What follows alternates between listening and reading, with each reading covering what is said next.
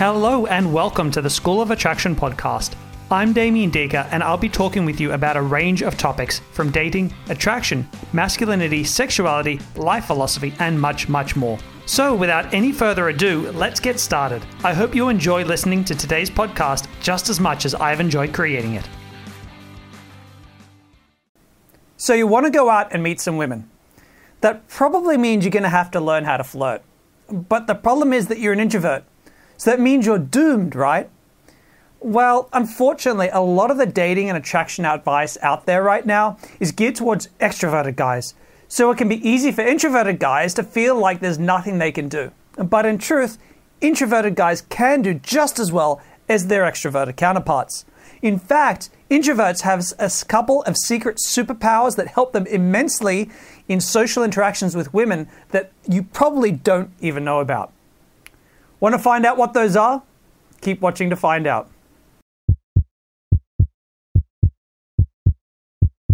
The first thing I want to do is talk a little bit about what an introvert is and isn't in truth.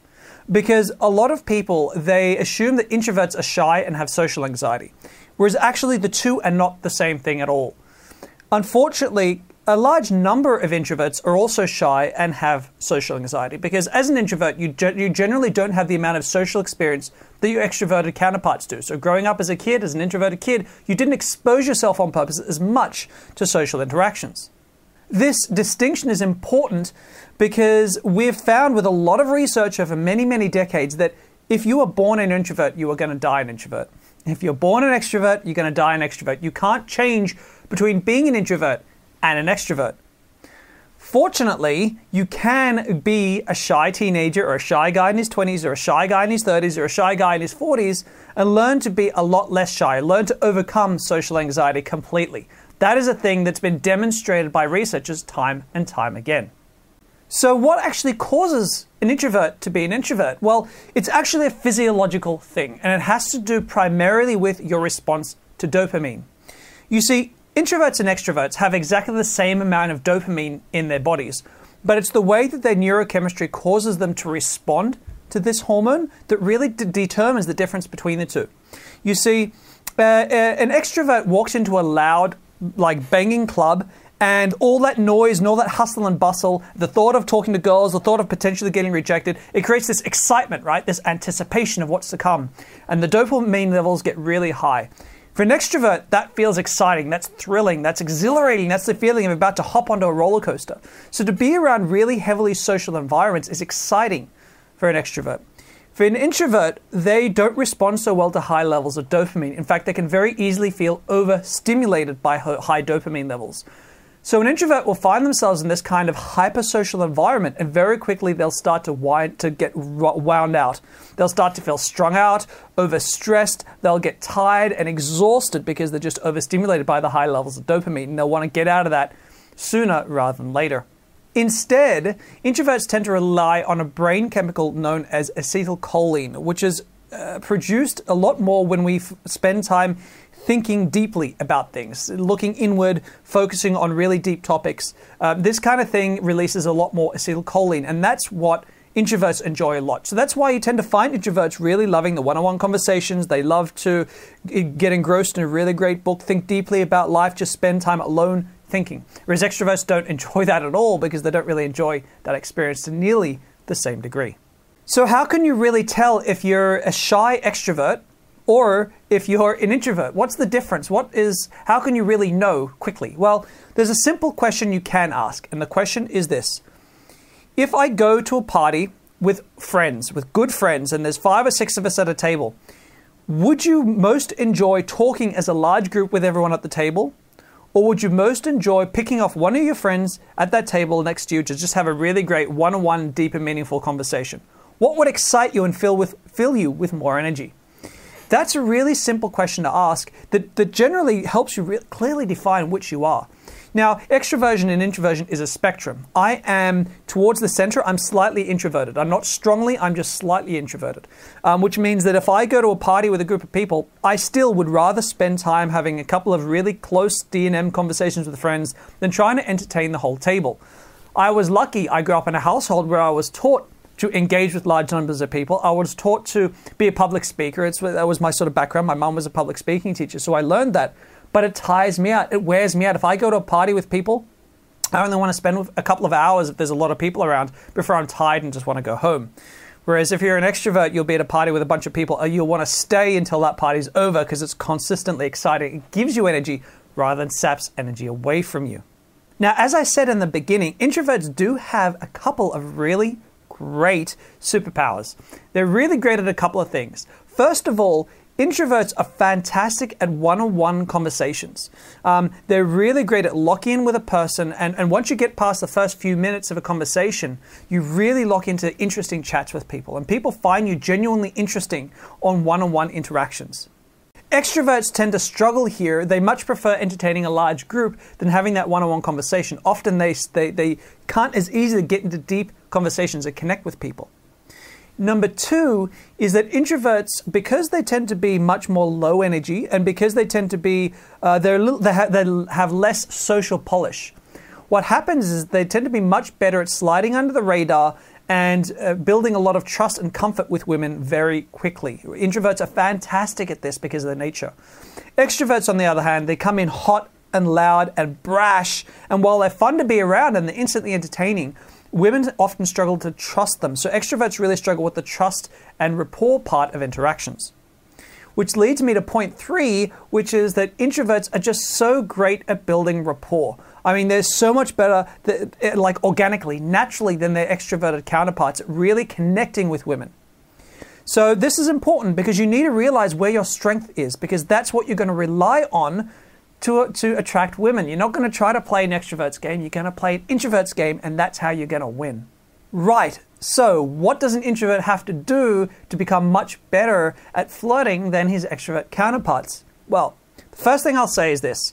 As much as you're going to hate hearing this as an introvert, the one skill you're really going to have to get your head around is small talk and having engaging small talk conversations.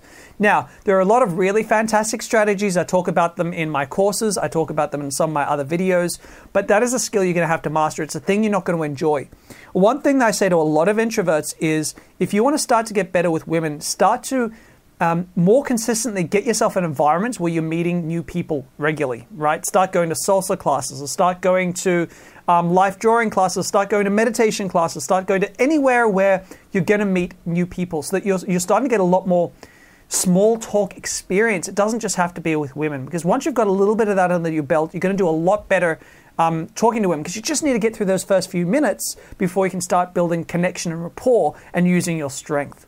Number two, unlike your extroverted counterparts and a lot of dating advice out there, when you enter a group of girls, you're talking to a group of girls, you need to, as quickly as possible, focus on getting them aside. So having a conversation with just one of them. Now, it doesn't mean you have to pull a girl away from all her friends.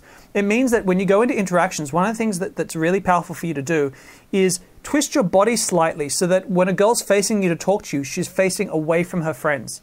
This slight little shift will push the conversation to not be a group conversation. Her friends won't be able to hear you as well, and it'll be much more about one-on-one interaction. And that's where you're in your strength, because if you're stuck talking to a large group, you're always going to feel like a fish out of water, and that's not where you're going to be playing to the part of attraction where you're going to do your best work. Number three, remember I said that your strength is that women were going to trust you and feel really comfortable around you really quickly? That is fantastic. That's such a massive benefit to you. Extroverts struggle with that, and I spend a lot of time working with extroverts trying to help them connect with women. But the fact that you do that so quickly and so easily makes you prone to falling into the friend zone and looking like a friend. To combat that, you're going to need to make sure that you make very clear that you're hitting on a woman. So that means giving compliments. It means flirtatious teasing and banter needs to be in there to make clear that this, I'm not a friend, I'm a guy who likes you, right? Some really well-chosen compliments. You know, a woman tells you that, I don't know, she's here from Brazil and she's just traveling around. She's always wanted to visit Australia. I might say to her, you know what? I think it's a really sexy feature in a woman that'll just go to a brand new country. She doesn't know anyone, but she's confident enough to say, I'm going to enjoy myself and I'm going to have this adventure all on my own. I find that really cool. A compliment like that, when you give women well-chosen compliments, making clear that you like them, making clear that you're interested in them is important, or you will end up in the friend zone. It's one of the things that you need to be careful about as an introvert, much more so than an extrovert. Number four, when it comes to deciding where you're going to meet women and how you're going to meet women, play to your strengths. So if you're a really strong introvert, I would suggest maybe not going out to bars and clubs so much, or going to much quieter, like lounge bars, places with lower music, or bars and clubs that have outdoor areas with much lower music volumes. I know a lot of them around Sydney. I know plenty of them in New York and Melbourne as well. There are lots of great places like that, but choose your venues wisely. If you're going to choose hustle, bustle, packed venues to try to meet women, you're always going to be out of your element. Alternatively, try day game, or start going to more events, like quieter events, like bushwalking groups, or, like I've mentioned this before, meditation groups or yoga groups, or things where there's still women around, there's people around, but the hustle, the bustle, the hubbub, the stuff that raises your dopamine level super high as an introvert and overwhelms you won't be there as much, because then you're going to be much more, again, in your element. It's playing to your strengths rather than your weaknesses.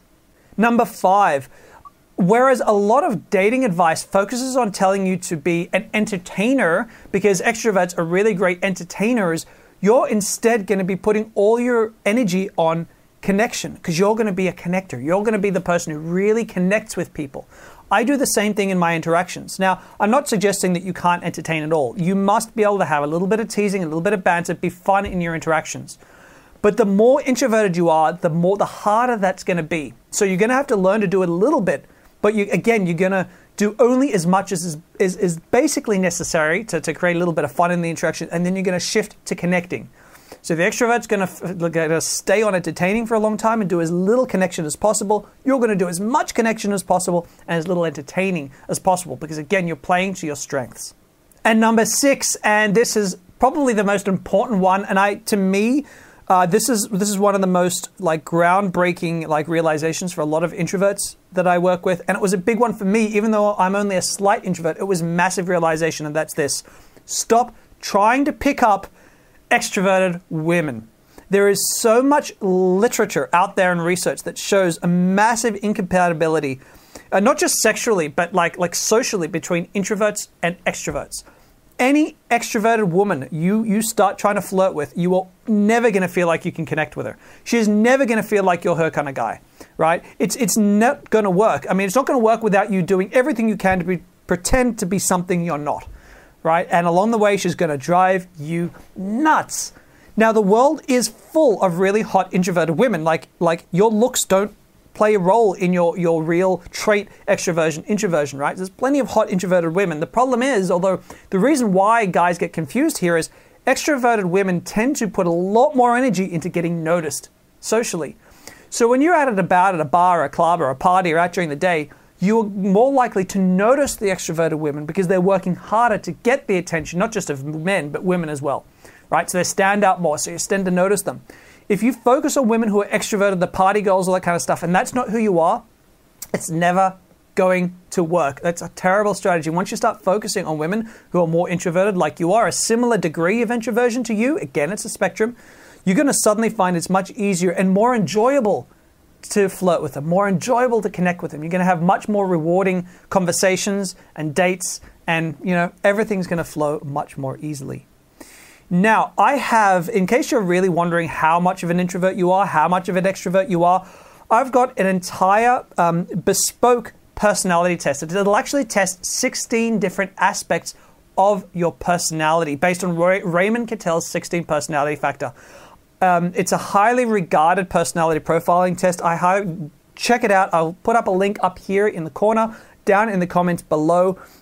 This is the test you want to take to work out what are your strengths and weaknesses with women. I'm going to give you a complete rundown at the end of the test so you can see what are really the aspects of your flirting abilities that are going to be most affected by your personality profile.